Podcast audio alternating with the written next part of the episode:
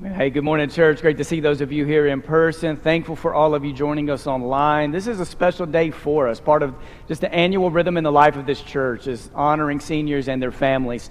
My first senior Sunday to be the preacher at Sycamore View was 2009. I'll never forget it. I preached my sermon. We honored seniors, and then afterwards, there was a set of grandparents who met me in the hallway. They didn't attend Sycamore View. They found me and they said, Young man, that was a great job. Do they always let graduating seniors preach on Senior Sunday? Which I didn't know if I should take that as a compliment or if I should be greatly offended, all right? But, but I was grateful. It's my, one of my first memories of Senior Sunday here. There's a story that goes like this After creating heaven and earth, God created Adam and Eve. And the first thing God said to them was, Don't. Don't what? Adam asked. Don't eat the forbidden fruit, God said.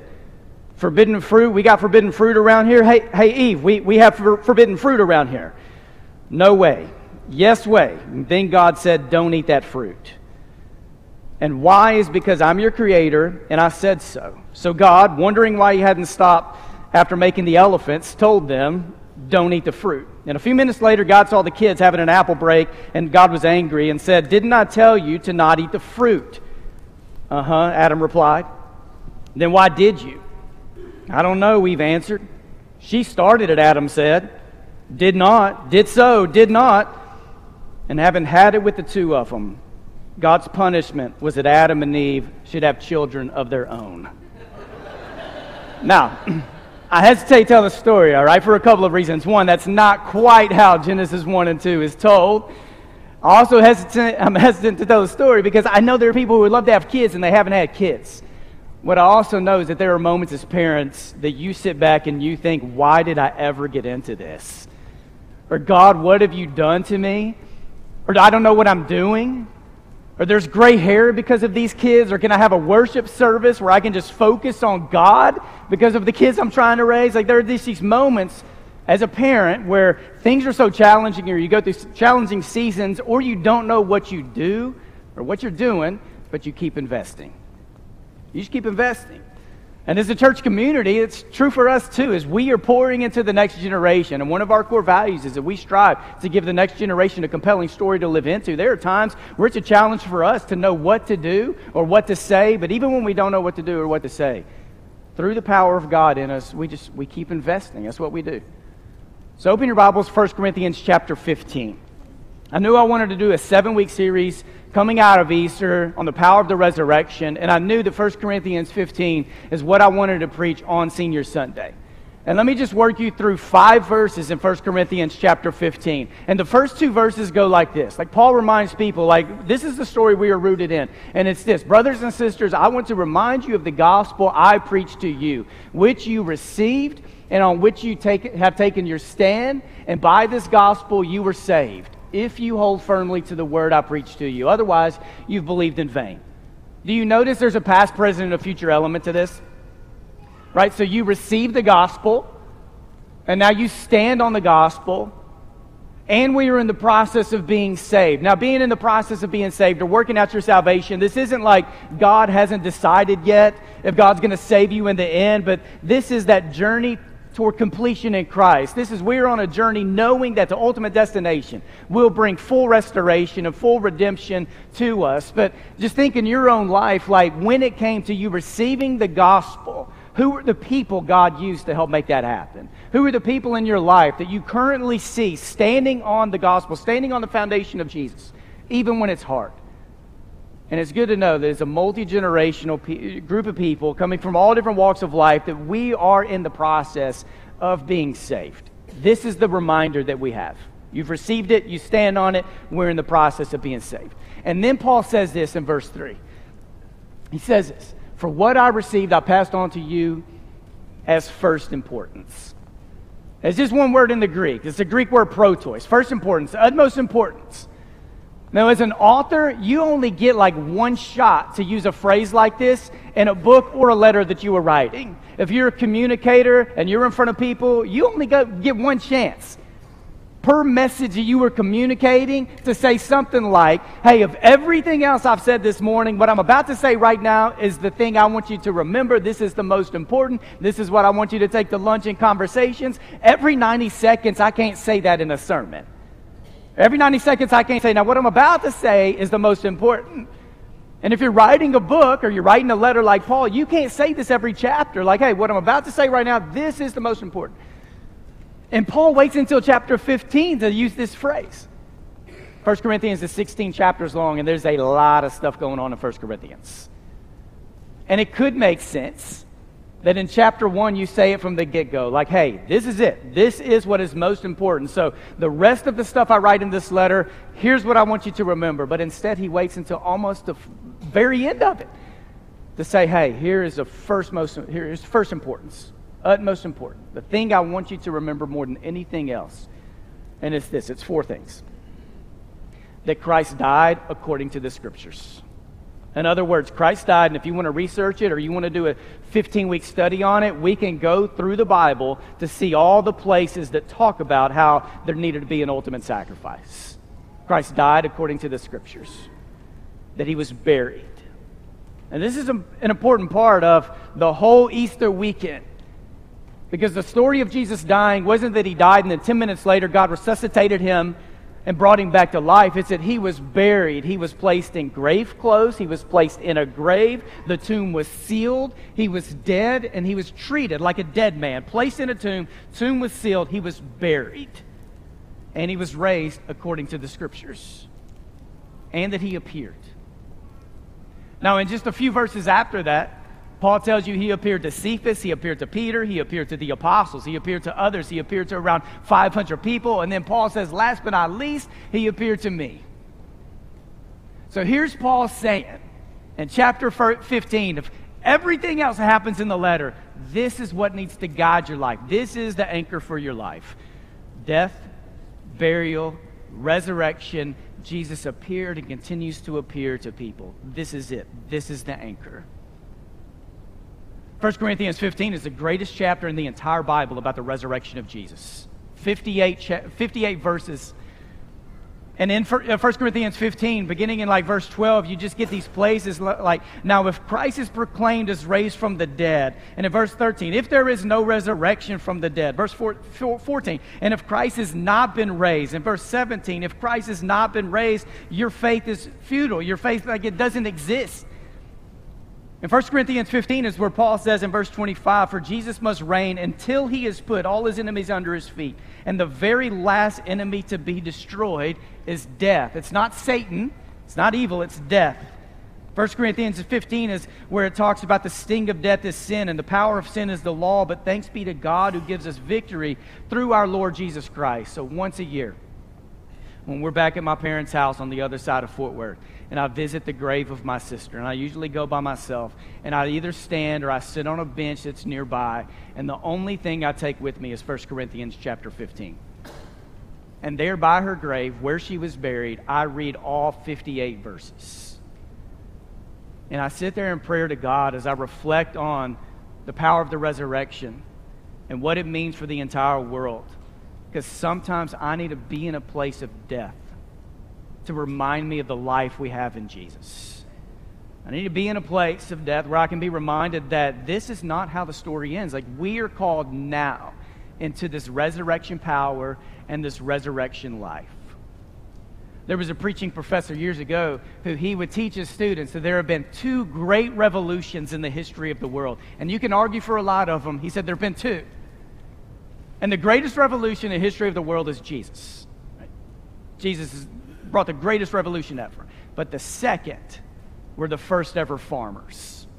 We don't know who they are, we don't know who they were, but the first ever farmers. Because, you know, when God created humans and then humans are removed from the garden and they start doing their thing all over the place. Like they're, they're roaming everywhere. They're hunters. It's like every day was a day trying to survive. That's what they would do.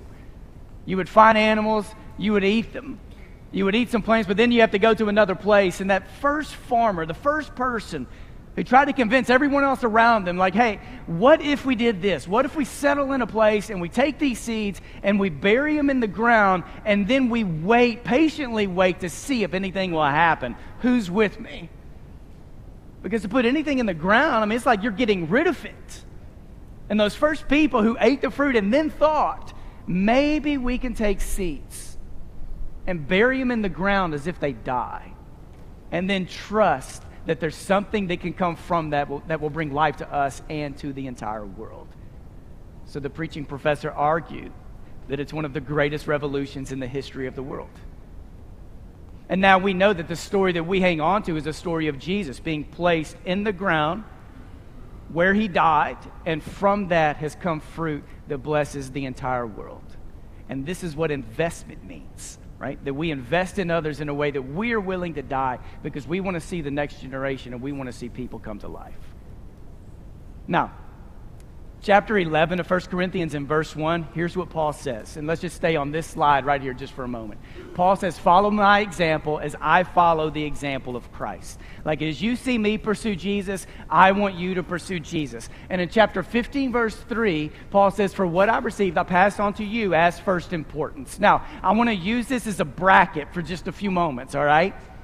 So, chapter 11, verse 1, what Paul says is, hey, as you see me pursue Christ, you pursue Christ. In chapter 15, verse 3, hey, and re- let me just remind you the matters of first importance is this death, burial, resurrection, Jesus appeared. And in between those two things, you have four chapters in which Paul talks a lot about the Sunday worship service or when the church gathers on the weekend or when the church gathers on Sunday. It's the most Paul talks about what we would, I guess, call like corporate worship or the Sunday assembly anywhere else in all of his books. In chapter 11, he talks about praying and prophesying in public and what it needs to look like when men do that and what it needs to look like when women do that. Because in 1 Corinthians 11, it's not a matter of if women were praying and prophesying in public, it's what they were supposed to wear while they did. And then Paul talks about communion. Because apparently in their church, the way they were doing communion, it was so messed up. They're not waiting on people, and they were forsaking, like they were forsaking the message of God and the way they were doing it. I mean, communion in the early church, a lot of times it would be around a table, or there would be a lot of dialogue that would happen, and you had rich people who were coming together, and they were enjoying the agape feast, and they're not waiting on the poor people, who most of them were probably slaves, and the poor are showing up, and there's hardly any food left, and other people had eaten most of it, and Paul's like, you have gotten communion wrong, because communion is about the body of Christ coming together and collectively examining ourselves with God and with each other and reminding each other what it means to live out the message of the body that was broken of Jesus and the cup that was the blood that was poured out. And then in chapter 12, Paul talks about how gifts are given to everybody. Everybody in the church has a gift, and we, we're edified because of these gifts. And Paul talks about there being one body, which in 1 Corinthians, he's writing to a church that they were a bunch of bodies, super divided. And now he's trying to remind them that in and through Jesus, there was one body. You were called into one family. And then in chapter 13, it's this whole chapter of love, which Paul did not write for weddings, but it's fine if you choose to use it in a wedding. It's about the church being reminded that as we try to live out life, love has to be in its proper place. We minister and we live together from a place of love. And then in chapter 14, there are two specific spiritual gifts that have been abused in the church of speaking in tongues and prophecy. So Paul spends an entire chapter talking to them about how prophecy and how tongues need to be used to edify the body. So, after four chapters of walking people through praying and prophesying and communion and what it means to be one body and not a divided body and what it means to honor spiritual gifts in a church, then Paul says, here's a matter of first importance. Now, at the end of chapter 14, there are two verses, and here's what they are Verse 33 For God is not a God of disorder, but of peace. And in verse 40, but everything should be done in a fitting and orderly way. How many of you have ever heard this reference in a church before, right? How many of your parents use this of why you need to clean your room growing up? Like, if, if God does things in an orderly fashion, your room and the dishwasher need to be done in an orderly fashion too, all right? And a lot of times this has been quoted in the church of why we either don't need to clap or we don't need to have moments when there seems to be confusion or movement. Things need to be done orderly. But here's what orderly looked like in 1 Corinthians 14. Just look at this. If you go to this next this part right here. Beginning in verse 26. What then shall we say, brothers and sisters, when you come together, each of you or everyone who has a hymn or a word of instruction, a revelation, a tongue or an, or an interpretation, everything must be done so that the church may be built up. If anyone speaks in a tongue, two, at the most three should speak, one at a time. Someone must interpret. If there's no interpreter, the speaker should keep quiet in the church and speak to himself and to God.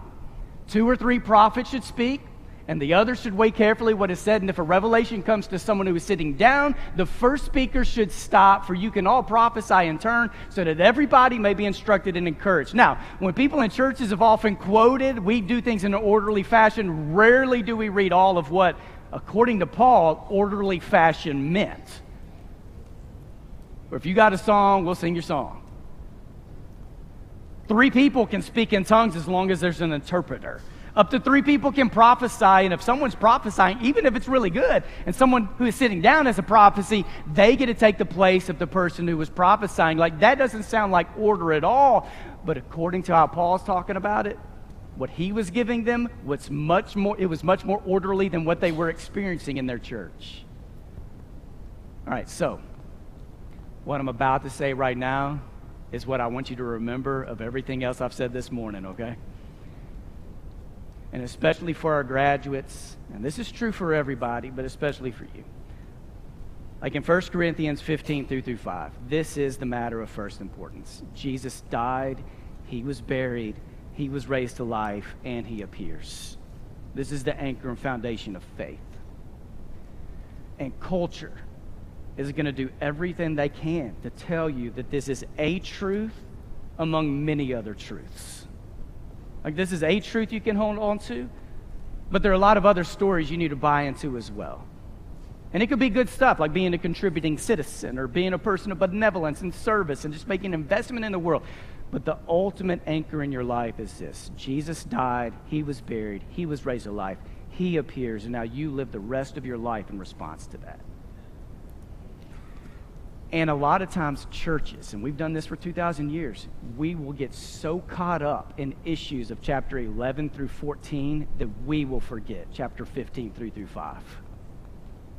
That we'll get so caught up in issues that are happening in the church, in worship services, that it will become almost all we talk about, and we will forget what it means to live from a place of death, burial, resurrection, and Jesus appearing and that that is what holds all of us together through it all. So resist any temptation in your life to keep you from this anchor. And don't go through life just living by what drives you emotionally or what makes you comfortable, but what is it that keeps you rooted? The San Diego chicken. Maybe something that some of you have seen before. San Diego chicken's been around since the 70s. Back in the 80s, the San Diego chicken was named one of the most one, one of the 100 most influential sports people in the world. And can you imagine if you were a professional athlete and you were like 105 and a chicken beat you out? This is arguably the most famous mascot in, in the 80s, you'll see if you go to this next image, San Diego chicken was, I mean, it's been able to shake hands with presidents. And then here's what made this chicken so famous. He would go around stands, and not just that he would eat babies, but he would, he would interact with people in the stands, and then he ended up going down on the field for baseball games. I mean, football games. This has become one of the most famous mascots. Now, uh, just so we don't see that image for too long, will you go back to that first one of just a San Diego chicken? This guy was this mascot for over 40 years. And recently he was, in a, he, was, he was sharing a story of what it's been like to be the San Diego chicken. And here's what he said Not too long ago, I had to confess this. I had to confess to having lost most of my life in that chicken suit. And as he put it, it was this I'm realizing I have plenty of chicken stories, but no Ted stories. Most people want me to be the chicken, they don't want me to be Ted. And in life, it can become really easy to try to be something you're not or to be something or someone other people want us to be and not who it is that God has created us to be. So, will you bow your heads? For God is, we spend a few more moments together today and we leave this place here in a few minutes remind us of what we have been rooted in, remind us of what is most important. That the event 2,000 years ago of death, burial, resurrection, and Jesus, you're appearing and you're reigning in our lives today is the most important story this world has ever experienced. And may we live and respond from that place. Through Jesus we pray. Amen. I want to invite Caleb Hinkle, one of our graduating seniors, to come and join me for just a moment. We're going to have a brief Q&A and then come to the Lord's table together in a minute. And Caleb, I'm glad you said yes because you and I, we share something in common, right? You were born in Abilene, weren't you? Uh, I was born in Abilene. So that's why we're made different, you and me. We're just, we're just different. We're Abilenians from Texas. I've known you your entire life. You're the only graduating senior I can say it, say that about. I've known you since you were born. And something else we have in common is we're both your dad's favorite people. I mean, you're his favorite Hinkle. I'm his favorite Sycamore View person. So we're both favorites. Anna Grace is his favorite child. and no one would argue, right? No, no one would argue. Definitely not. Hey, Caleb, let me. Uh, I'm just going to ask you a couple of questions, and then we'll we'll enjoy some time at the table. But how have you? Uh, how has Sycamore View taught you to live in your story and not to be someone else? There are about hun- there there are hundreds of different things that I could talk about for this, but I think the number one thing for me, and I think for a lot of other graduates today, I think that it's how the youth group has pushed us out of our comfort zone. So for the last six years, like we have all been taught to be comfortable with being uncomfortable, whether it be like with mission trips or spiritual exercises. It's just all of these things combined. Um, they have a huge part in shaping how we are as people and how our faith is.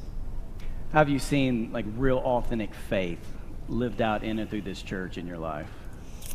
Uh, definitely the adults. I've seen this through all the adults that, that surround all of us in our time in the youth group and just around church. they have big they have big impacts on all of us.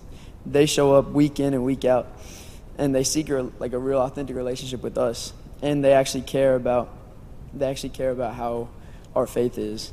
Like some, I could name hundreds of specific people, but like Chris and Patrick and Fawn Taylor, they've all been very influential in my life. I've seen a real authentic faith live through them. Yeah. I mean, I, I wanted to just ask you this question because I think it's good for some people just to hear you or someone speaking to it. But I mean, for you, a graduating senior about to embark on this next new fun season of your life, like what gives you hope for your generation? Um, again, the thing that gives me hope is the adults that pour time into us. Um, we've seen many that intentionally spend time with us, and they just pour into our lives. And that I know because the people that we have been surrounded by, I know that these these are the people whose lives we can live into, and we can use them as an example. And I just know that because we were surrounded by them, that we will be okay. Yeah. And man, I, I just want to thank you for when we moved here, you were four. True, it was one. Noah wasn't even a thought yet, right? Uh, but the way you have poured into both of my kids and have been a role model for them, I thank you. I'm proud of you. I can't wait to see what God does with you in the years to come. So, in this church, we take the bread and the cup every Sunday. This is a practice of ours. So, uh, just a few instructions because we may have some people who haven't been in this church in a, in a while. We, we have six tables in this room, and here in just a moment, Caleb's going to pray. And we have prepackaged communion on those tables, and maybe you got some of those before you came in. And after Caleb prays, we're just going to have a moment where you are invited to go to a table where we have the bread and the cup there for you to either take by yourself or to take in community. There, most Sundays now we'll have family or families or friends or, or both who will take communion together as they pray and just reflect on the, the bread and, and the cup. And Kay, the one reason that I there there are a lot of reasons like I want like your age group and, and for all people like stay connected to the church and i mean th- th- there are reasons like man I, just, I feel like when the church is at its best it is one of the greatest instruments of the goodness of God for the entire world, and there's so much the church, the local church, can do when we are when we are together. But another is like sacraments. Like you can't, like a sacrament like bread in the cup is not something you can take on your own for the rest of your life. It's meant to be experienced in community. And I know sometimes it can feel like just uh, something we do every week that maybe because we do it every week it loses its meaning. But there's the argument that because we do it every week, this is what roots us in the story that we have committed our lives to. That we are reminded in this moment of death, burial, resurrection, and the hope that we get to live with every day. So if you'll pray over the bread and the cup, and then we'll have a few minutes where you are invited as a church to move to those tables. And uh, if I can get Shepherd A, the shepherd who is up front, if you'll go ahead. Patrick, I think it's you this morning. Uh, if there's anything you want to bring before the church for prayer, Patrick's going to be right up here to my right to receive you uh, after Caleb prays. Please bow. Dear God, thank you for bringing us all together today. Thank you for our time in the youth group and how it shaped our lives. Thank you for the gift of your Son and what that means for us. Thank you for his death, burial, and resurrection, and the hope it gives us. We remember all you have done for us, and we praise your name. Let us be your hands and feet in all we do. In your Son's name I pray. Amen. Amen. You're invited to the bread and the cup.